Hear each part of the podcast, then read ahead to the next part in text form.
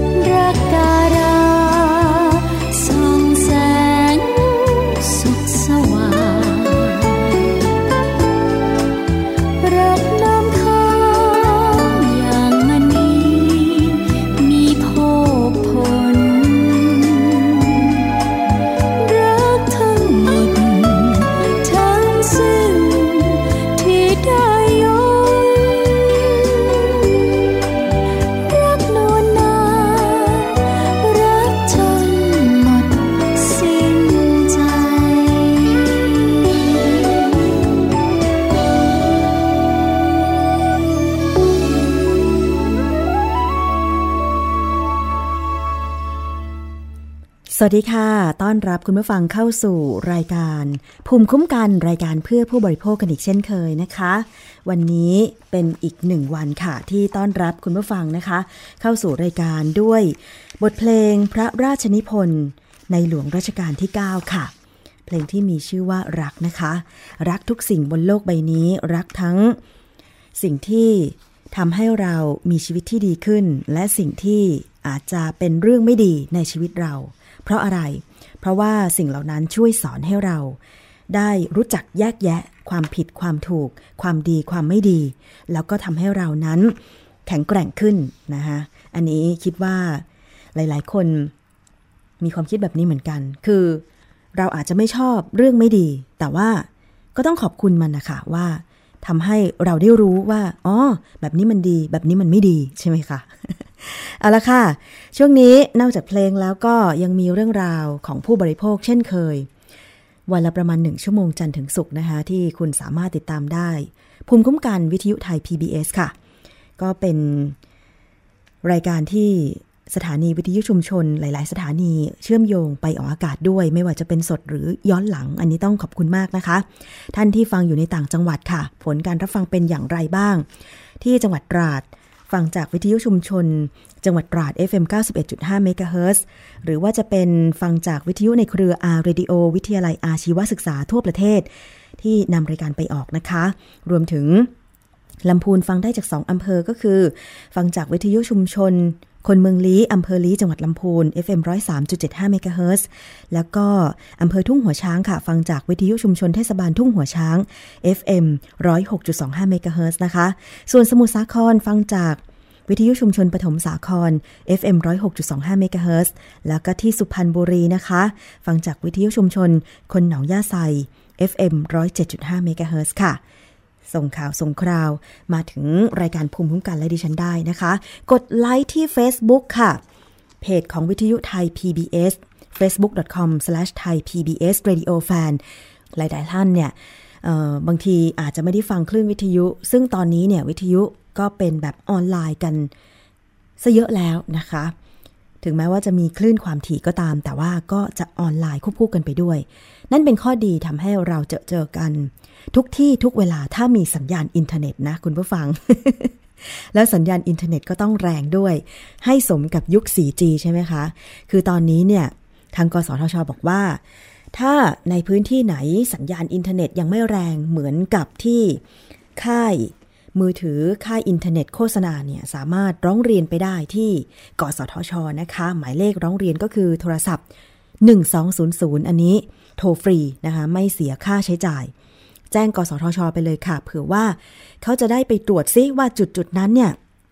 สัญญาณอินเทอร์เน็ตมันไม่เป็นไปตามที่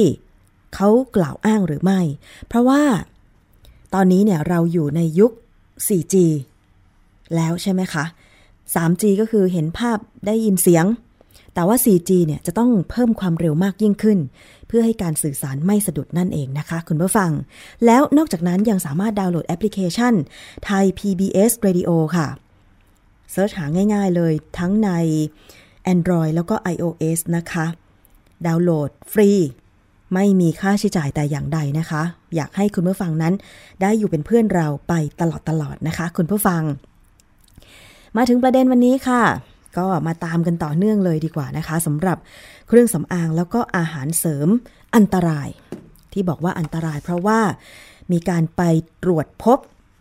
สารอย่างเช่นไซบูทรามีนและสารอื่นๆที่อย.ห้ามใช้อยู่ในผลิตภัณฑ์อาหารเสริมลดน้ำหนักแล้วก็เครื่องสำอางหลายๆยี่ห้อหลายๆแบรนด์ด้วยกันนะคะซึ่งล่าสุดเจ้าหน้าที่ตำรวจและเจ้าหน้าที่จากสำนักงานคณะกรรมการอาหารและยาหรืออย.ค่ะก็ยังคงเดินหน้าตรวจค้นแหล่งเก็บและจำหน่ายสินค้าผลิตภัณฑ์ลดความอ้วนที่มีส่วนผสมของสารอันตรายอย่างต่อเนื่องเลยนะคะเมื่อวานนี้ไปตรวจค้นและก็ยึดผลิตภัณฑ์ยี่ห้อ KALO KALO KALO ได้กว่า700กล่องซึ่งเจ้าหน้าที่อย.ระบุว่านอกจากสารไซบูทรามีนที่อย.เพิกถอนไปแล้วก็ยังพบว่าผลิตภัณฑ์KALOเนี่ยมีสารอันตรายอีก2ชนิดด้วยซึ่งเป็นสารที่ไม่อนุญาตให้ใช้ในอาหารเสริมค่ะคุณผู้ฟังเข้าไปตรวจค้นยังห้องแถวห้องหนึ่งนะคะผลิตภัณฑ์เสริมอาหารชนิดลดความอ้วนKALOกว่า700กล่องก็ได้ถูกเจ้าหน้าที่ตำรวจและอย.เข้าตรวจยึดหลังจากนำหมายสารเข้าตรวจค้นบริษัทKALO Rich Inter จำกัดซึ่งตั้งอยู่ภายในซอยจรัญสนิทวงศ์75แยก7ก็นำโดยพลตำรวจเอก วีรชัยทรงเมตตารองผู้บัญชาการตำรวจแห่งชาตินะคะและเจ้าหน้าที่ของอย.สำหรับผลิตภัณฑ์ยี่ห้อKALOเป็น1ใน10ผลิตภัณฑ์ที่พบว่ามีส่วนผสมของสารไซบูทรามีนซึ่งเป็นสารอันตรายเจ้าหน้าที่ของอย.เปิดเผยว่านอกจากจะพบว่ามีส่วนผสมของไซบูทรามีนแล้วเนี่ยนะคะทางอย.ยังพบสารอันตรายอีก2ชนิดในผลิตภัณฑ์KALOก็คือสารฟลูออกซิทีนซึ่งรักษาโรคซึมเศร้าทำให้ไม่อยากอาหารแล้วก็สารออริสแตตซึ่งเป็นยาดักจับไขมันโดยสารทั้ง2ชนิดนี้นะคะเป็นยาที่ใช้รักษาทางการแพทย์ค่ะคุณผู้ฟังไม่อนุญาตให้ใส่ในผลิตภัณฑ์ใดๆนะคะเป็นยารักษาทางการแพทย์ตรงนี้เราจะไปฟังรายละเอียดนะคะจากเภสัชกรหญิงสุภัทราบุญเสริมผู้อำนวยการสำนักอาหารของอย.ค่ะเพราะฉะนั้นผลิตภัณฑ์ตัวนี้เนี่ยบางล็อตก็เลยเอาฟลูออกซิตีนไปใส่คู่กับไซบูทามีนหรือบางล็อตก็ใส่เฉพาะฟลูออกซิตีนบางล็อตก็จะใส่ไซบูทามีนอย่างเดียวนะคะนอกจากนี้เนี่ยนะคะก็ยังพบว่าบางล็อตเนี่ยยังมีการใส่ยาอีกตัวหนึ่งชื่อว่ายาออริสแตตยาออริสแตตเนี่ยสรรพคุณของมันก็คือเป็นยาที่ดักจับไขมันเวลาที่เรารับประทานอาหารที่มีไขมันสูงเข้าไปในร่างกายยาตัวนี้จะดักจับไว้ไม่ให้ดูดซึมเข้าไปในร่างกายแล้วก็ขับถ่ายมาทางอุจจาระเป็นลักษณะเป็นไขมันเยิ้มอันตรายของยาออริสแตตก็คือว่าเมื่อเรารับประทานเข้าไปเนี่ยนะคะโดยที่เราไม่รู้ว่าเรารับประทานยาตัวนี้เนี่ยมันจะทำให้ระบบการขับถ่ายของเราเสียไปท้องอืดนะคะระบบอุจจาระเนี่ยมีปัญหานะคะใช้ไปนานๆก็คือทำให้เป็นโรคท้องอืดนะคะขับถ่ายไม่ได้ตามภาวะปกตินั่นคืออันตรายของสารออริสแตตและสารอื่นๆที่ถูกลักลอบนำไปผสมในผลิตภัณฑ์KALOนะคะคุณผู้ฟังทั้งนี้ค่ะเภสัชกรหญิงสุภัทรายังฝากเตือนประชาชนนะคะว่าอย.ไม่เคยรับรองว่าผลิตภัณฑ์อาหารเสริมที่อ้างสรรพคุณว่ากินแล้วผอมได้ภายใน7วันและใช้ชื่อบ่งบอกสรรพคุณเกี่ยวกับสลิมซึ่งหากพบผลิตภัณฑ์โฆษณาแบบนี้ก็ให้ตั้งข้อสงสัยว่าเป็นอันตราย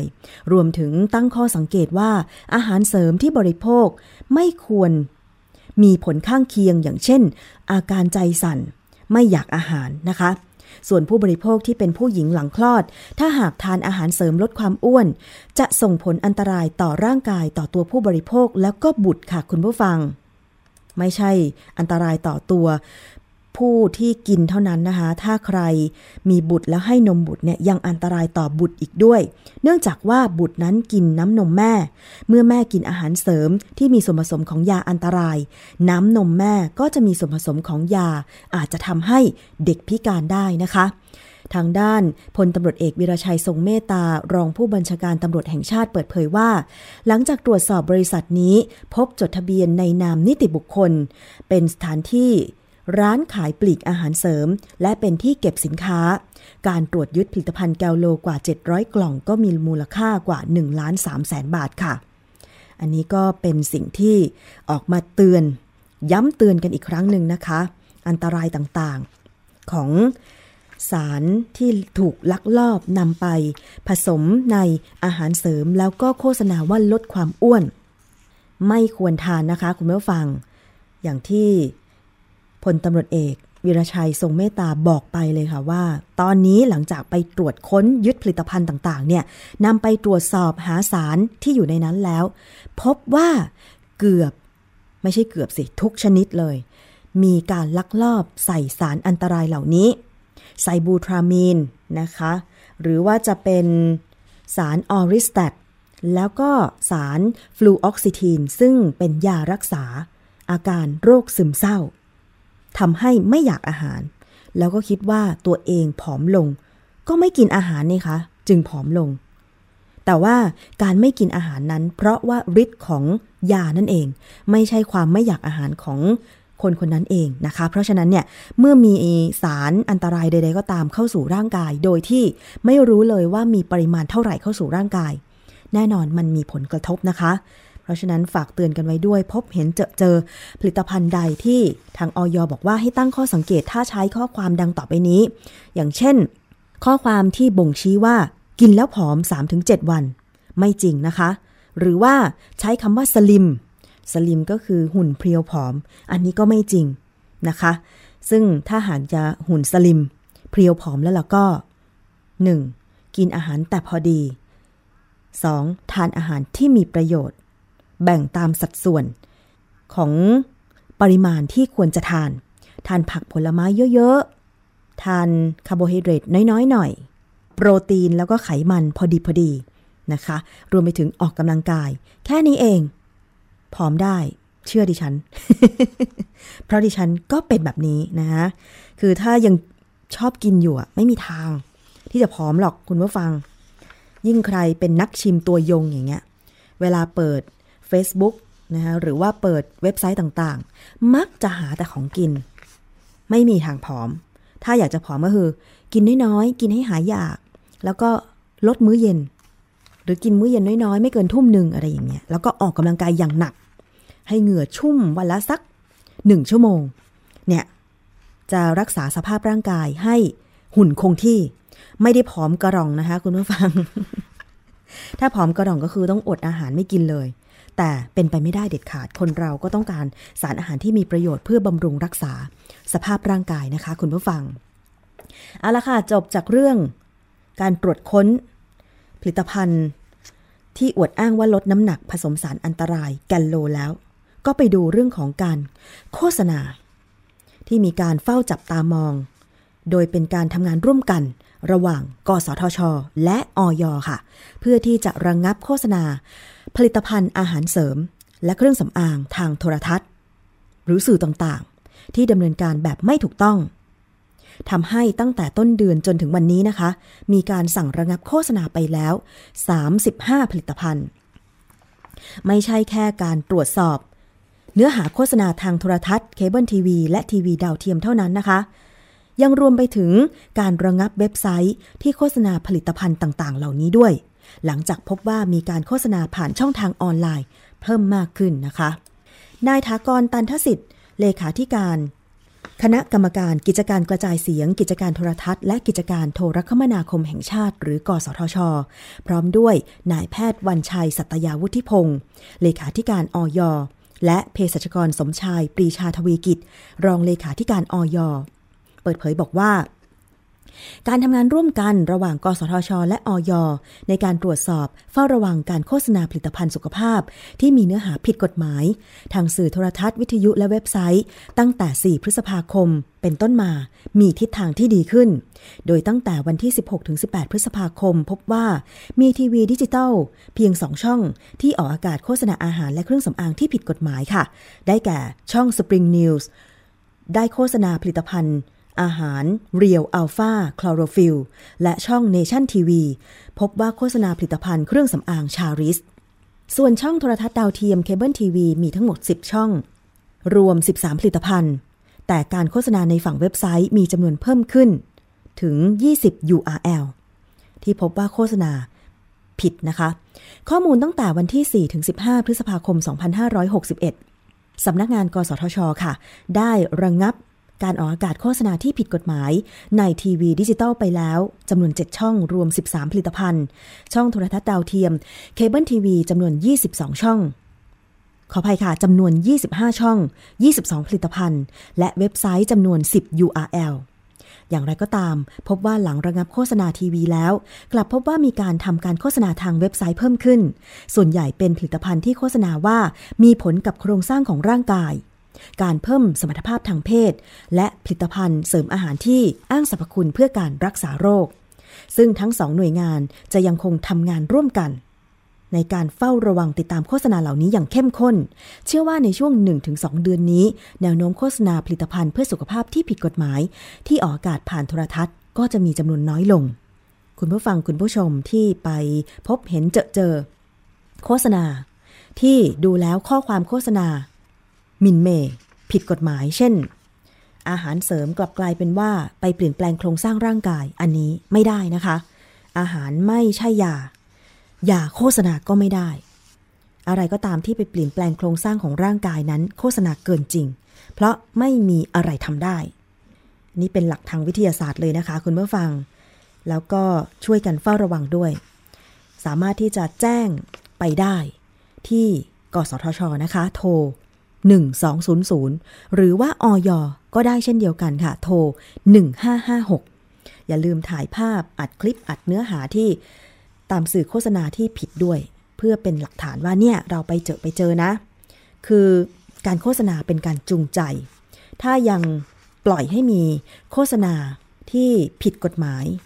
จูงใจให้ผู้บริโภคเข้าใจผิดในสรรพคุณของตัวสินค้าที่โฆษณาแล้วก็อันนี้ไม่ดีนะคะไม่ดีอย่างแน่นอนเพราะฉะนั้นช่วยกันเฝ้าระวังเอาละค่ะไปต่อกันที่เรื่องบริการรถสาธารณะกันบ้างที่จังหวัดเชียงใหม่ตอนนี้นะคะมีบริการรถสาธารณะเพิ่มมากขึ้นอีกหนึ่งประเภทนั่นก็คือรถเมย์นะคะดูหน้าตาของรถเมย์ที่ได้นำมาทดลองวิ่งที่จังหวัดเชียงใหม่กันก่อนเป็นแบบนี้นะคะคันใหญ่เลยทีเดียวค่ะเห็นบอกว่าจุผู้โดยสารได้ถึง50คนแล้วก็จอดให้บริการประจำจุดนะคะที่สนามบินใกล้ๆสนามบินเชียงใหม่นะคะซึ่งทางผู้สื่อข่าวของไทย PBS ก็คือคุณโกวิทบุญธรรมได้ไปทำรายงานเรื่องนี้ไปสัมภาษณ์คนขับรถเมล์ซึ่งทางด้านคุณโกวิทบอกว่ารถเมล์ที่วิ่งให้บริการที่เชียงใหม่เนี่ยจริงๆแล้วก็มีบริการที่เรียกได้ว่าน่าจะดีขึ้นนี่เป็นป้ายรถเมล์บอกเส้นทางที่จะวิ่งผ่านแล้วก็สภาพภายในรถเมล์ใหม่เอี่ยมเลยมีที่นั่งสำหรับผู้พิการสามารถพับได้เวลามีผู้พิการนำรถเข็นขึ้นไปนะคะคล้ายๆกับรถเมล์ในกรุงเทพหรืออาจจะดีกว่าได้ซ้ำ คุณผู้ฟังนะคะแต่ทีนี้จุดจอดเพื่อรับผู้โดยสารจากสนามบินเชียงใหม่เห็นบอกว่าจอดได้แค่5นาทีอ่ะมันจะสามารถที่จะรอผู้โดยสารได้แบบสมมุติเที่ยวบินลงทุก10นาทีหรือครึ่งชั่วโมงอะไรอย่างเงี้ยผู้โดยสารที่ออกจากสนามบินบางทีก็อยากจะใช้บริการรถสาธารณะเช่นรถเมล์ในราคาที่ยุติธรรมแล้วก็ไปถึงจุดหมายแบบสะดวกปลอดภัยแบบเนี้ยทำไมถึงจอดรถเมล์ใกล้ๆกับสนามบินเชียงใหม่ได้แค่5นาทีคุณโกวิทบุญธรรมผู้สื่อข่าวไทย PBS ไปสัมภาษณ์พนักงานขับรถเมล์ที่จังหวัดเชียงใหม่มาลองไปฟังกันค่ะนี่จอดได้กี่นาทีครับตรงนี้ส่วนใหญ่แล้วการท่าเขาจะให้จอดได้ประมาณ5นาทีนะครับจอดได้5นาทีครับผมแต่เมื่อก่อนเราจอดได้จนถึงเวลารถออกอ่ะแต่เดี๋ยวนี้มันก็น้อยอย่างว่าเนาะรู้กันอยู่ก่อนหน้านี้จอดได้กี่นาทีครับประมาณเลทรถออกอ่ะพี่ประมาณครึ่งชั่วโมงครับผมอันนี้จอดได้ไม่กี่นาทีครับผมเนี่ยเดี๋ยวใกล้ขึ้นแล้วส่วนใหญ่ไปนั่งเที่ยวต่างชาติอ่ะพี่ส่วนใหญ่ก็รวมๆนะคนไทยก็มีครับคนนักท่องเที่ยวก็มีก็รวมๆกันอยู่นะครับเราระบุไม่ได้แล้วแต่ส่วนใหญ่ถ้าจากสนามบินถ้าที่เราจอดเนี่ยนักท่องเที่ยวจะวิ่งมาขึ้นของเราซะส่วนใหญ่มันก็เลยจะมีปัญหาพวกแท็กซี่หรือลิมูซีนนิดหน่อยนั่นเองที่ว่าเราจอดแช่ปุ๊บแล้วแขกเขาจะมาวิ่งมาเขาจะไม่ไปแท็กซี่นั่นเองปัญหามันครับผมเราก็เข้าใจอยู่ตรงนี้เนาะมันก็ช่วยกันไปเพิ่งเรือค่ะคุณโกวิทบุญธรรมไปสัมภาษณ์คนขับรถเมล์ที่จังหวัดเชียงใหม่มาบอกว่าจอดรับผู้โดยสารจากสนามบินเชียงใหม่เนี่ยนะคะได้แค่5นาทีแล้วก็มีการเผยแพร่กันไปผ่านสื่อสังคมออนไลน์ค่ะทำให้ล่าสุดนะคะมีการชี้แจงจากนายอภิชาติชอบทำเหมือนรองผู้อำนวยการท่าอากาศยานเชียงใหม่ชี้แจงกรณี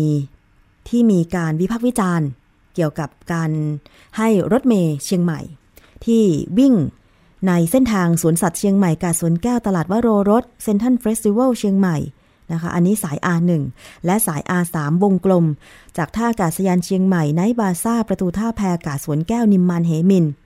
ซึ่งเป็นรถของบริษัท Regional Transit Corporation จำกัดเริ่มให้บริการตั้งแต่เดือนเมษายน2561เป็นต้นมาว่าทำไมให้จอดที่สนามบินเชียงใหม่5นาทีเท่านั้นจากเมื่อก่อนที่จอดได้30นาทีนะคะคุณอภิชาติชี้แจงบอกว่า อาจจะเป็นความเข้าใจผิดและมีข้อมูลที่คลาดเคลื่อนจากความเป็นจริงเพราะที่ผ่านมาทางท่าอากาศยานเชียงใหม่ก็ให้ความร่วมมือในการสนับสนุนให้บริการรถสาธารณะโดยเฉพาะรถโดยสารประจำทางหรือรถเมล์ด้วยดีมาโดยตลอดนะคะเห็นได้จากรถเมล์ของเทศบาลนครเชียงใหม่ที่วิ่งบริการมาหลายปีแล้วนั้นทางท่าอากาศยานเชียงใหม่มีการจัดพื้นที่ไว้สำหรับวิ่งผ่านพื้นที่เพื่อรับผู้โดยสารโดยในกรณีรถเมล์ของบริษัท Regional Transit Corporation จำกัดนั้นทางบริษัทได้นำรถเมล์มาทดลองวิ่งตั้งแต่มีนาคม 2561 และขออนุญาตใช้พื้นที่สำหรับให้รถเมล์วิ่งผ่านเพื่อรับผู้โดยสารจากสนามบินเชียงใหม่ก็ให้การสนับสนุนด้วยดีอย่างไรก็ตามค่ะต่อมาพบว่ามีปัญหาด้วยขนาดของรถเมล์ของบริษัทที่ค่อนข้างใหญ่และมีการนำมาจอดรอผู้โดยสารพร้อมกันหลายคันครั้งละนานๆถึง30นาทีทำให้การจราจรในพื้นที่ของสนามบินเชียงใหม่มีที่ปกติก็มีความแออัดอยู่แล้วยิ่งมีปัญหาเข้าไปใหญ่ไม่เป็นไปตามข้อตกลงที่ขอใช้พื้นที่แค่วิ่งรถเมล์ผ่านเพื่อรับส่งผู้โดยสารเท่านั้นต่อมาจึงต้องมีการขอความร่วมมือไม่ให้มีการนำรถเมล์มาจอดพักไว้โดยยืนยันว่าไม่ได้มีมาเฟียคุมสนามบินตามที่เป็นกระแสข่าวแต่อย่างใดนะคะล่าสุดทางคณะกรรมการพิจารณารายได้ของบริษัทท่าอากาศยานไทยจำกัดมหาชนได้มีการพิจารณาเรื่องที่บริษัท Regional Transit Corporation จำกัดจะขออนุญาตใช้พื้นที่ของสนามบินเชียงใหม่เป็นจุดจำหน่ายตั๋วโดยสารรถเมล์ซึ่งทางคณะกรรมการก็พิจารณารายได้ทำหนังสือแจ้งรายละเอียดและเงื่อนไขต่างๆให้ทางบริษัทพิจารณาแล้วถ้าหากบริษัทตอบตกลงตอบรับกลับมาจากนั้นก็จะมีการดำเนินการตามขั้นตอนต่อไปโดยที่ทางท่าอากาศยานเชียงใหม่จะต้องมีการจัดหาพื้นที่ให้ตั้งจุดจำหน่ายตั๋วรวมทั้งจุดให้รถเมล์จอดพักซึ่งจะดำเนินการตามความเหมาะสมเนื่องจากว่าพื้นที่มีจำกัดนั่นเองนะคะอ่ะคุณผู้ฟังนี่ก็มีการชี้แจงมาจากการท่าอากาศยานเชียงใหม่แล้วว่าที่รถเมย์จะต้องจอดแค่5นาทีเพราะว่าที่ผ่านมามีรถเมย์เข้ามาจอดหลายคันครั้งละนานๆทำให้การจราจรบริเวณสนามบินเชียงใหม่เนี่ยติดขัดเราก็ฟังไว้นะคะคุณผู้ฟังอ่ะเป็นอีกหนึ่งบริการรถสาธารณะที่บางทีดิฉันเวลาไปลงเครื่องที่เชียงใหม่ก็อยากจะนั่งรถเมย์เหมือนเราอยู่กรุงเทพเหมือนกันน่ะคุณผู้ฟังเพราะว่าก็อย่างที่บอกว่าสนามบินเชียงใหม่เนี่ยมันก็ใหญ่แล้วคือหมายความว่าเป็นสนามบินขนาดใหญ่ของใหญ่สุดในภาคเหนือนะคะแล้วก็มีนักท่องเที่ยวมากเราก็อยากจะให้มัน international เป็นมากขึ้นนะคะมีความเป็นสากลมากขึ้นเหมือนกับสนามบินที่ประเทศญี่ปุ่นอะไรอย่างเงี้ย มีบริการรถสาธารณะที่หลากหลายแล้วก็ราคายุติธรรมสำหรับผู้โดยสารด้วยเพราะว่าการเหมารถนั้นน่ะถ้าใครไม่เคยเหมารถนะก็คงไม่รู้หรอกบางทีต้องต่อรองราคากับคนขับรถอีกอ่ะยิ่งถ้าไม่รู้เส้นทางก็อาจจะถูกโกงราคาได้อย่างเงี้ยมันเคยมีที่ออกเป็นข่าวแล้วใช่ไหมคะว่าไม่ว่ารถอะไรอ่ะเราก็อย่าไปเจาะจงรถก็แล้วกันถ้าเกิดว่าไม่ระบุราคาค่าโดยสารให้ชัดเจนจากตรงนี้ไปตรงนี้นะคะว่าราคาเท่าไหร่เนี่ยอาจจะโดนโกงราคาได้ถ้าเกิดว่าคนขับรถสาธารณะนั้นคิดจะเอาเปรียบใช่ไหมคะซึ่งถ้ามีรถเมล์ประจำทางวิ่งให้บริการเนี่ยมันก็สะดวกสบายมากยิ่งขึ้นคือใครต้องการไปเร็วก็เหมารถไปเรียกแท็กซี่ไปใครรอได้ก็ขึ้นรถเมล์ไปตามรอบๆไปอะไรอย่างเงี้ยนะคะก็เป็นทางเลือกผู้โดยสารทางเลือกผู้บริโภคนั่นเองค่ะคุณผู้ฟังเอาละช่วงนี้ไปสู่ช่วงคิดก่อนเชื่อกันเลยดีกว่านะคะกับดร.แก้วกังสดาลอำไพนักพิษวิทยาค่ะวันนี้หยุดทำร้ายแม่คนอื่นเถอะค่ะเรื่องของรังนกคุณผู้ฟังรังนกดีจริงหรือไม่มีประโยชน์จริงหรือเปล่าแล้วทำไมจะต้องบอกว่าหยุดทำร้ายแม่คนอื่นเถอะไปฟังจากช่วงคิดก่อนเชื่อกันค่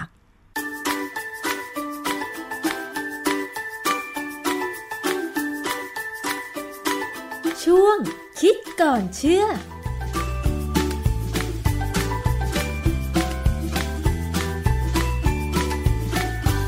หลายคนนี่คงชอบกินรังนกนะฮะเพราะว่ามันเป็นของแพง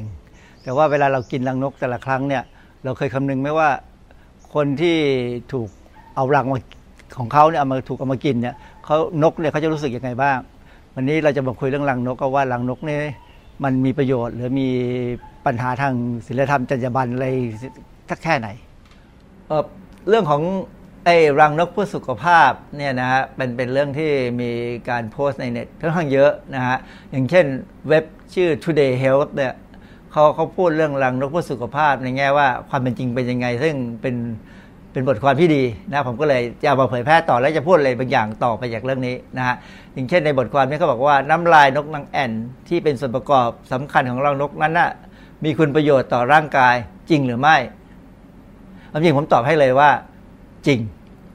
แต่จริงในแง่ไหนเดี๋ยวเรามาดูอีกทีว่าจริงยังไงนะฮะแล้วก็ไม่จริงยังไงเอางี้ดีกว่าราคาที่แพงแสนแพงเพราะกว่าจะหามาได้แสนจะยากเย็นเข็ญใจต้องเสี่ยงภัยอันตรายไปปีนสูงสู่ที่สูงไปเก็บเอามาให้ได้รับประทานกันนั้นมีประโยชน์จริงๆหรือเปล่าความจริงตอนนี้เดี๋ยวนี้รังนก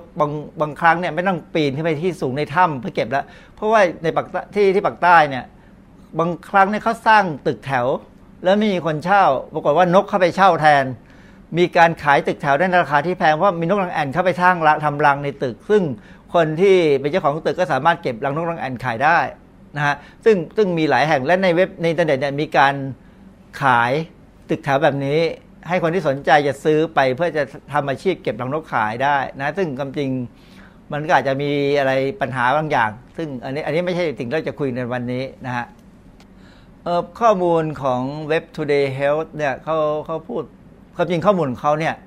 เอาไปจากของสถาบันโภชนาการมหิดลนะเขาบอกว่ารังนกสำเร็จรูปที่จำหน่ายในท้องตลาดขวดเล็กๆเนี่ยประกอบไปด้วยรังนกเพียง 1% และน้ำตาลกรวด 12% เพราะนั้นต้องกินรังนกแบบนี้26ขวดจึงจะได้โปรตีนเท่ากับกินไข่ไก่1ฟองหรือ34ขวดถึงจะเท่ากับนม1กล่องแต่ความจริงเนี่ยเรื่องการเปรียบเทียบแบบเนี้ยมันคนฟังเขาเสียก็หัวเราะเพราะว่าเวลาเขากินรังนกเนี่ยเขาไม่ได้หวังโปรตีนอย่างที่เอามาเปรียบเทียบคือพูดง่ายๆคนที่กินรังนกเนี่ยเขาหวังว่าอันที่หนึ่งเขาชอบกินเพราะมันอาจจะอร่อยในรสชาติของเขาในความรู้สึกของเขาเนี่ยว่าอร่อยหรือสองเขาหวังว่ามันมีประโยชน์ต่อสุขภาพเรื่องของประโยชน์ต่อสุขภาพเนี่ยคือประเด็นปัญหาที่ว่ามันจริงหรือเปล่าผมไปเจอรูปนี้ในเว็บหนึ่งในพันทิปเนี่ยเขามีท็อปิกหนึ่งเขาบอกว่าวันแม่ปีนี้หยุดทำร้ายแม่คนอื่นเพราะว่ามันมีโฆษณาขายรังนกบางยี่ห้อซึ่งมักจะออกมาในวันแม่วันพ่อวันพระวันอะไรก็แล้วแต่นะฮะอย่างเช่นวันแม่เนี่ยก็จะเอารังนกไปฝากแม่ เขาก็เลยมาพูดบอกว่าวันแม่ปีนี้หยุดทำร้ายแม่คนอื่นเพราะว่ารังนกเนี่ยเวลาที่เขาจะไปเก็บเนี่ยเขาพูดง่ายๆเขาไปแย่งบ้านที่นกมันกำลังจะทำรังเพื่อวางไข่คือแย่งมันสามหลังหลังสุดท้ายหลังที่4เนี่ยถึงจะปล่อยว่าให้มันวางไข่ได้แต่ไอหลังที่4เนี่ยนกมันขาดเสลดออกมาทำรังเนี่ยจนเลือดออกนะคือจริงๆรังนกเนี่ยตัวน้ำลายมันเนี่ยคือลักษณะเป็นเสลดซึ่งมีพวกคอลลาเจนมีอะไรก็ตามที่สามารถจะไม่แห้งแล้วจะแข็งตัวเป็นรังได้นะเพราะนั้นโดยสรุปเนี่ยเพื่อแม่ตัวเองก็อย่าไปรังแกแม่คนอื่นหมายความแม่นกนะฮะคนจีนโบราณเนี่ยถือว่ารังนกเป็นสุดยอดอาหารบำรุงร่างกายก็นี่คือคนจีนโบราณนะคนจีนปัจจุบันนี่คงยังเชื่ออยู่บ้างมั้งมันบำรุงปอดและทางเดินหายใจบรรเทาภูมิแพ้หายากและแพงประเด็นคือข้อมูลพวกนี้ตอนนี้เริ่มมีงานวิจัยทางวิชาการออกมาบ้างแล้วนะฮะเดี๋ยวผมจะคุยเรื่องงานวิจัยทางวิชาการอันนี้คนรวยเท่านั้นที่จะได้ลิ้มรสใช่เพราะมันแพงมากนะฮะถ้าคนจนคนไหนได้กินรังนกก็อาจเผลอๆจะได้เจอรังนกปลอมซึ่งมีในข่าวออกมานานพอสมควรแล้วว่ามีการทำรังนกปลอมมาขายมีการขนานนามว่าไอ้รังนกเนี่ยเป็นทองคำขาวแห่งท้องทะเลนะหรือเป็นคาเวียตะวันออกซึ่งคาเวียก็เพลินผมเป็นคนไม่กินไข่ปลาอยู่แล้วก็เลยไม่เคยสนใจว่าคาเวียจะเป็นยังไงก็เหมือนกันว่าไม่สนใจว่ารังนกเป็นไงเพราะว่าเคยได้มากินฟรีๆแล้วก็กินไม่ลงมีคนเอามาให้ฟรีๆแต่ว่าลองกินดูมันก็ไม่เห็นจะอร่อยอย่างที่เขากินกันในทีวีเลยมีความรู้สึกว่ามันเหม็นคาวไม่อร่อยหวานๆแปลกๆต่อจากไอ้ข้อความเกี่ยวกับเรื่องของฉลากเนี่ยนะครับในพันทิปวันหนึ่งเมื่อปี57เนี่ยมีท็อปิกหนึ่งเขาเขียนว่าที่จริงแล้วฉลากของผลิตภัณฑ์รังนกก็ระบุแล้วตัวอักษรเล็กๆมันเล็กจริงๆไว้ว่าใส่รังนก 1%แต่ไอ้ 1% ที่ใส่นั้นเขาบอกว่าเป็นรังนกแท้ 100% ซึ่งตัวนี้ตัวใหญ่กว่าเลยทำให้ผู้บริโภคบางคนเนี่ยสับสนและเข้าใจผิด ซึ่งลักษณะการโฆษณาการทำตัวหนังสือเล็กตัวหนังสือใหญ่เน้นนู่นเน้นนี่ไม่เน้นนู่นไม่เน้นนี่จริงๆแล้วมันเป็นการผิดจรรยาบรรณของการโฆษณาเพราะฉะนั้นคนที่ทำโฆษณานี้ก็คงรู้ตัวแหละว่าตัวเองทำผิดจรรยาบรรณและที่น่าสนใจคือหลังจากข้อมูลของมหาวิทยาลัยมหิดลออกไปแล้วเนี่ยก็มีคนหนึ่งสปอนเซอร์ทำป้ายที่กลางที่เก็บเงินทางด่วนที่ไหนสักแห่งหนึ่งพูดว่ารังนกสำเร็จรูป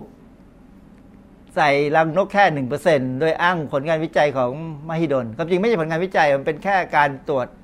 ข้อมูลการวิเคราะห์ดูนะฮะและอาจารย์ที่เป็นเพื่อนร่วมงานผมเนี่ยเขาก็เผยแพร่ข้อมูลออกไปนี้ก็ถูกด่าบ้างถูกชมเชยบ้างนะฮะคือบริษัทที่ขายรังนกเขาก็ว่าเอาเรื่องเข้ามาพูดแบบเสียหายแต่ว่าก็คือจ้องจะฟ้องแต่มันฟ้องไม่ได้นะฮะเพราะความจริงมันเป็นความจริง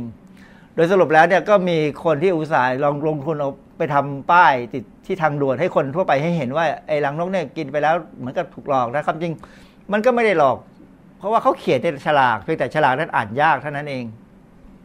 ทีนี้ผมจะพูดถึงบทความวิชาการเรื่องหนึ่งซึ่งเขาพอดีผมยังไม่ได้ไปดูว่าท้ายบทความวิชาการเนี่ยเขาพูดถึงผลประโยชน์ทับซ้อนอยู่หรือเปล่าเขาพูดว่าไอ้ edible bird nest ก็คือรังนกเนี่ยเขาทำสารสกัดแล้วเพราะว่าสารสกัดจากรังนกเนี่ยมันไปยับยั้งไวรัสไข้หวัดใหญ่ได้นะฮะคนทำนี่ก็เป็นคนจีนคนญี่ปุ่นอันนี้ก็ญี่ปุ่นคือญี่ปุ่นกับจีนเนี่ยเป็นเจ้าแห่งการทำรังนกขายอยู่เหมือนกันนะฮะอันนี้ในบทความเนี่ยมันมีส่วนหนึ่งเขาบอกว่าการแยกไอ้เจ้าสารไอ้สารสกัดจากรังนกเนี่ยโดยใช้เครื่องมือที่เราเรียกว่า HPLC เนี่ยนะฮะระบุว่าสารเคมีตัวหลักที่อยู่ในรังนกเนี่ยตัวหนึ่งชื่อ N-acetylneuraminic acid ซึ่งความจริงนี่ก็เป็นชื่อสารเคมีธรรมชาติตัวหนึ่งซึ่งคนที่เรียนทางวิทยาศาสตร์ชีวภาพเนี่ยพอจะรู้จักเรื่องพวกนี้แหละเพราะมันไปเกี่ยวกับระบบภูมิต้านทานผลการศึกษาเขาเนี่ยแนะนำว่าไอสารตัวเนี้ยปลอดภัยนะแล้วก็เป็นสารที่น่าจะมีผลประโยชน์ในการที่จะป้องกันการติดเชื้อไอไวรัสไข้หวัดใหญ่อันนี้เป็นผลงานวิจัยน้อยชิ้นมากที่พูดถึงเรื่องว่ารังนกมีประโยชน์แต่นี่ผมจะให้ดูว่าไอสาร N-acetylneuraminic acid เนี่ยมันจริงๆแล้วมันเป็นไงเจ้ากรดN-acetylneuraminic acid เนี่ยมันเป็นอนุพันธ์สำคัญในกลุ่มที่เราเรียกว่า Sialic acid ซึ่งพบในสารประกอบคาร์โบไฮเดรตกับโปรตีนเรียกว่าไกลโคโปรตีนกับอันคือไกลโคลิปิดสารตัวนี้จริงๆแล้วสังเคราะห์ได้ในห้องทดลองนะไม่จำเป็นต้องไปเอามาจากรังนกหรือจากอะไรก็ตามสังเคราะห์ได้ในห้องทดลองบริษัทในเมืองจีนมีบริษัทโรงงานอุตสาหกรรมหนึ่งในจีนเนี่ยนะฮะสามารถทำพวกนี้ขายได้แล้วก็มีเครื่องหมายตราประทับรับรองอะไรก็ตามมีฮาลาลด้วยนะว่าอันนี้เป็นรังนกแท้ๆที่ทำมาไม่มีหมูไปเกี่ยวข้องอะไรก็ตามเนี่ยนะเคยตามถูกวิธีของเขาเนี่ยเพราะฉะนั้นอาจจะมีสินค้าบางตัวแม้กระทั่งอาจจะเป็นผลิตภัณฑ์เสริมอาหารก็ได้ที่เอาซื้อกรดนี้จากบริษัทนี้มาผสมแล้วก็บอกว่าเนี่ยมีองค์ประกอบสำคัญในรังนกหรืออาจจะพูดเป็นเชิงเหมือนกับว่ามีรังนกในสินค้าที่เขาขายอยู่เพราะว่าถ้าไปตรวจสอบก็จะเจอตัวนี้จริงๆซึ่งตัวนี้จริงๆก็อยู่ในรังนกนะแต่มันไม่ได้อยู่ในรังนกเพียงอย่างเดียวมันอยู่ในอาหารประเภทอื่นด้วยนะฮะเดี๋ยวจะบอกให้ฟังว่าเราสามารถได้สารตัวนี้จากอาหารอะไรบ้างแล้วจริงๆแล้วถ้าสารตัวนี้มีผลในการยับยั้งไข้หวัดใหญ่ก็ไม่จำเป็นต้องไปกินรังนกก็กินอาหารที่มีสารตัวนี้ได้เลยนะซึ่งราคามันถูกกว่าแต่อาจจะรสชาติไม่เหมือนกันที่ต้องการเจ้าตัวสารที่ผมบอกว่าไอ้กรดนิวรามินิกแอซิดอะไรตัวตามเนี่ยนะจริงๆมันมีชื่ออีกชื่อหนึ่งที่เขาใช้คำว่าไกลโคนิวเทรียนคือสารอาหารไกลโคคืออะไรก็ตามที่มีกลูโคสเข้าไปเกาะอยู่ด้วยเขาก็เรียกว่าไกลโคนิวเทรียนนะแหล่งของมันเป็นยังไงผมก็ไปค้นข้อมูลในเน็ตก็มีบทความวิชาการซึ่งเราสามารถดาวน์โหลดออกมาได้จากเว็บไซต์พวกนี้หรือความจริงถ้าเขียนชื่อว่า Glyconutrient Food Sources เนี่ยนะเขียนไปใน Google เนี่ย Google ก็จะพาไปหาไปบทความนี้ได้ซึ่งก็สามารถจะดาวน์โหลดออกมา มาอ่านดูว่าเป็นยังไงในบทความที่ผมได้มาเนี่ยเขาบอกว่ากรด N-acetylneuraminic acid เนี่ยนะฮะพบได้ในนมแม่จึงช่วยการพัฒนาของทารกเพราะฉะนั้นจะสังเกตว่าอาจจะมีการโฆษณาเกี่ยวกับการพัฒนาของทารกแต่ว่าจริงๆแล้วเราไม่เคยเห็นคงไม่มีใครเอารังนกไปให้เด็กทารกกินนะฮะเพราะนั้นอาจจะให้แม่กินโดยหวังว่าแม่กินแล้วมันจะออกไปกับนมด้วยซึ่งความจริงในนมแม่มีอยู่แล้วนะช่วยเพิ่มความจำและสมรรถนะในผู้ใหญ่เพราะฉะนั้นจะเห็นว่ารังนกเนี่ยเขาจะโฆษณาเลยว่าทำให้ความจำดีนะทำให้คือความจริงก็จำได้เหมือนเดิมคือไม่ค่อยลืมเท่านั้นเองเป็นตัวปรับภูมิต้านทานและส่งผลถึงความหนืดของน้ำมูกเสมหะที่จับแบคทีเรียไว้ละคือสารตัวนี้มีเป็นองค์ประกอบหนึ่งที่สำคัญกับระบบภูมิต้านทานและโดยรวมเนี่ยเวลาเราติดเชื้อเนี่ยสารพวกนี้จะออกมาเยอะพอออกมาเยอะมันก็จะทำให้น้ำมูกเนี่ยมีความหนืดน้ำมูกหรือแม้กระทั่งเสลดเสมหะที่ออกมาจากปากเนี่ยมันจะหนืดมันเป็นองค์ประกอบของสารธรรมชาติที่ร่างกายผลิตขึ้นมาเพื่อจับไวรัสหรือแบคทีเรียแล้วก็จริงๆน้ำมูกเราออกมาเราก็จะสั่งทิ้งไปก็เอาหมายความว่าเอากระดาษทิชชู่เช็ดน้ำมูกแล้วก็ทิ้งไปหรือถ้าเป็นเสมหะหรือเสลดอะไรก็ตามเนี่ยเราก็จะถมออกมาแล้วก็หาที่ทิ้งนะฮะแต่ว่าบางทีเวลาไอหรือจามเนี่ยบางทีมันก็กระจายฟุ้งไปในอากาศเพราะฉะนั้นพวกนี้ก็จะทำให้เชื้อแบคทีเรียหรือไวรัสหรือเชื้อโรคอื่นๆเนี่ยกระจายไปได้มันก็ไปกับน้ำลายพวกนี้กรดตัวนี้มีผลเกี่ยวกับการควบคุมการแข็งตัวของเลือดและก็ระดับคอเลสเตอรอลนะฮะทีนี้ในคนเนี่ยกรดตัวนี้มันจะลดลงตามอายุเพราะฉะนั้นก็ถึงมักพยายามโฆษณาว่ารังนกเนี่ยให้คนสูงอายุกินเข้าไปแล้วจะสุขภาพดีคือมันก็คงพอช่วยได้บ้างถ้าร่างกายต้องการกรดตัวนี้ที่อยู่ในรังนกทีนี้แหล่งที่มาที่พบได้ก็คือในผลิตภัณฑ์นมในเวโปรตีนซึ่งก็คือมาจากนมเหมือนกันแล้วก็ในไข่ไก่เพราะฉะนั้นสรุปแล้วถ้าไม่รู้สึกว่าจะต้องกินรสชาติที่เป็นรังนกเราได้กรดตัวนี้ซึ่งอาจจะมีคุณสมบัติช่วยในการเรื่องภูมิต้านทานเนี่ยได้จากการกินผลิตภัณฑ์นมหรือว่าไข่ไก่ซึ่งถูกกว่านะฮะอาจจะได้ผลประโยชน์ได้เท่ากันความจริงเนี่ยโดยปกติแล้วการกินผลิตภัณฑ์นมหรือกินไข่ไก่เนี่ยมันก็ทำให้ร่างกายแข็งแรงนะแข็งแรงได้โปรตีนได้ทุกอย่างครบในขณะที่ถ้ากินรังนกเนี่ยเราอาจจะได้กรดตัวนี้ตัวเดียวเพราะว่าองค์ประกอบของรังนกจริงๆแล้วมันเป็นพวกคอลลาเจนส่วนใหญ่ผมไปดูข้อมูลกับเรื่องของไข้หวัดใหญ่ก็มีโปสเตอร์ที่เขาทำโปสเตอร์ให้ความรู้เกี่ยวกับว่าการเป็นหวัดแล้วจะทำคนที่เป็นหวัดจะมีไข้มีอะไรทำไงมีน้ำมูกไหลที่ผมพูดเรื่องนี้เพราะว่ามีเว็บไซต์หนึ่งในสนุกเนี่ยเขามีข้อความมีบทความอันหนึ่งเขาพูดถึงว่าเมื่อสัมผัสกับสารก่อภูมิแพ้หรือสิ่งระคายเคืองต่างๆก็จะมีการกระตุ้นการสร้างน้ำมูกในจมูกอะไรก็ตามหรือว่าเวลาไม่สบายเนี่ยก็จะมีน้ำมูกไหลลงคอก็จะกลายเป็นเสลดหรือเสมหะในคอนั่นเองซึ่งมักมีสีขาวใสหรือขุ่นยกเว้นคือพูดง่ายๆว่าถ้าเป็นเสลดหรือเสมหะถ้ามีสีขาวใสนี่ไม่มีปัญหาอะไรเพราะแสดงว่าเป็นอาการแพ้อากาศธรรมดาแต่ถ้ามีสีเหลืองสีเขียวอะไรก็ตามนั่นแสดงว่าติดเชื้อแล้วนะแสดงว่าติดเชื้อแบคทีเรียอาจจะต้องการกินยาปฏิชีวนะถ้าเป็นหวัดใหญ่เนี่ยพวกนี้จะมีน้อยแล้วก็จะไม่เหลืองไม่ขุ่นเพราะนั้นพวกนี้ถ้าเป็นหวัดใหญ่นี่ไม่ต้องกินยาปฏิชีวนะให้พักผ่อนให้ดีก็จะหายเองเพราะร่างกายจะต่อสู้ไม่ไหวก็คงไปก็คงต้องไปศึกษาหมอแต่ว่าถ้าปกติในส่วนใหญ่แล้วถ้าพักผ่อนดีๆก็คงหายผมเอารูปเสลดนี่มาให้ดูเหมือนทั้งน่าเกลียดแต่ว่าเราคงเคยมีประสบการณ์ถ้าเราคิดว่าเราคายเสลดออกมาจากปากเราแล้วใส่ทิชชู่ไว้แล้วทิ้งไว้ให้มันแห้งเนี่ยเราจะเห็นว่ามันมีลักษณะแข็งๆมีลักษณะเป็นโครงสร้างคือความจริงในนี้จะมีพวกคอลลาเจนมีอะไรก็ตามแล้วก็มีเจ้ากรดที่ผมว่าเมื่อกี้เนี่ยผสมอยู่ด้วย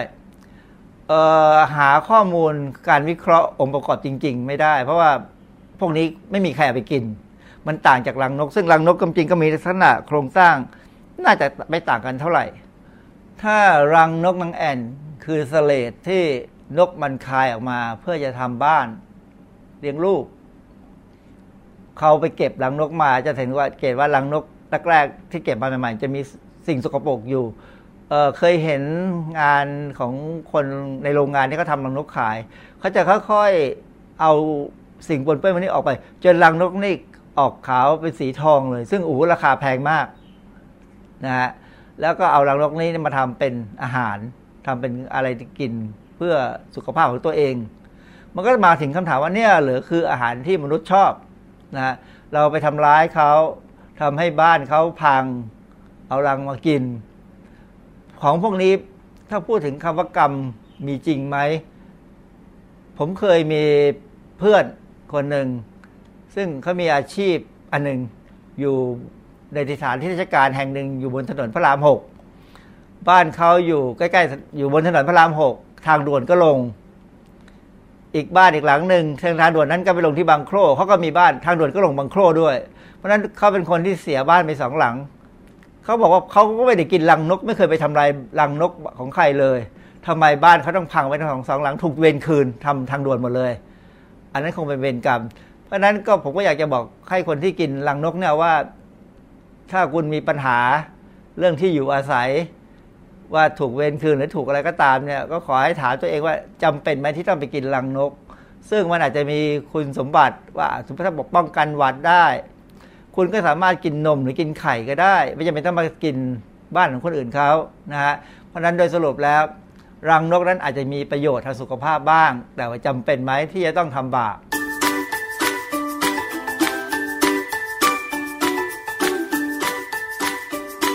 ปช่วงคิดก่อนเชื่อ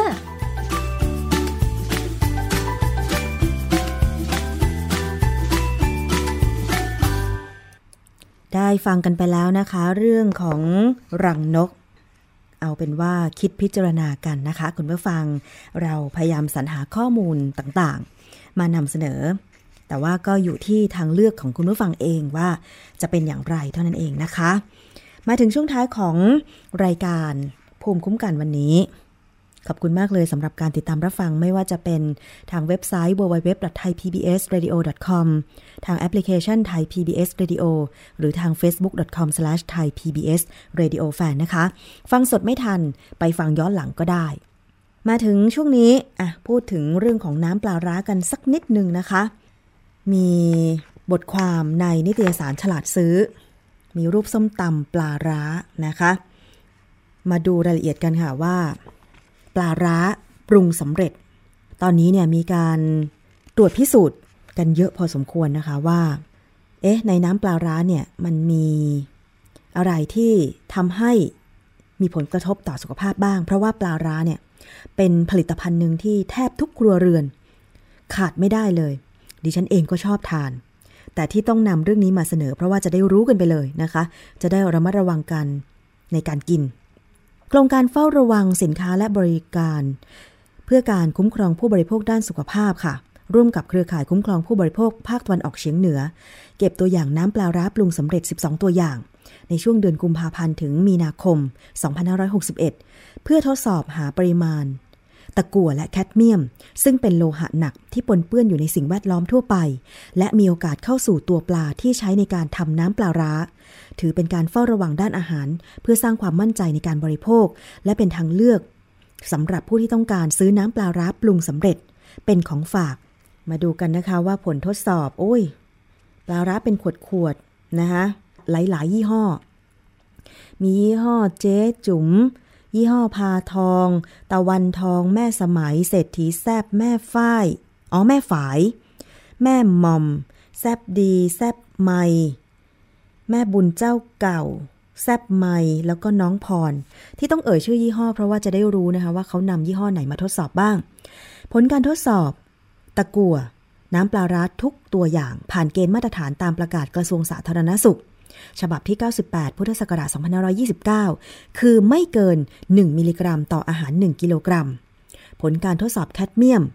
เนื่องจากไม่มีเกณฑ์มาตรฐานตามประกาศฉบับที่98จึงใช้เกณฑ์เทียบเคียงของมาตรฐานผลิตภัณฑ์ชุมชน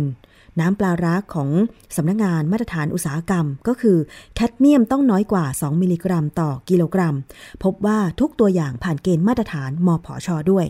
นะคะอันนี้ก็คือมาตรฐาน2มาตรฐานและประกาศกระทรวงสาธารณสุขฉบับที่98พุทธศักราช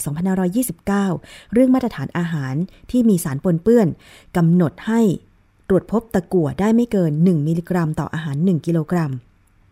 ส่วนแคดเมียมไม่มีการประกาศมาตรฐานไว้นะคะจึงต้องเทียบเคียงมาตรฐานอื่นๆเอาเป็นว่าอันนี้ก็มั่นใจได้ว่าน้ำปลาร้าปรุงสำเร็จที่นำมาทดสอบหลายๆยี่ห้อเนี่ยผ่านเกณฑ์มาตรฐานนะคะแต่ว่ายังไงก็แล้วแต่ต้องทำให้สุกก่อนเนาะก่อนจะทานนะคะเอาละค่ะวันนี้หมดเวลาแล้วนะสำหรับคุณผู้ฟังคุณผู้ชมที่เข้ามาชมมาฟังทาง Facebook เดี๋ยวไปฟังกันย้อนหลังก็แล้วกันเพราะว่าหมดเวลาแล้วจริงๆนะคะขอบคุณมากเลยดิฉันชนาธิป ไพรพงศ์ลาไปก่อนสวัสดีค่ะเกราะป้องกันเพื่อการเป็นผู้บริโภคที่ฉลาดซื้อและฉลาดใช้ในรายการภูมิคุ้มกัน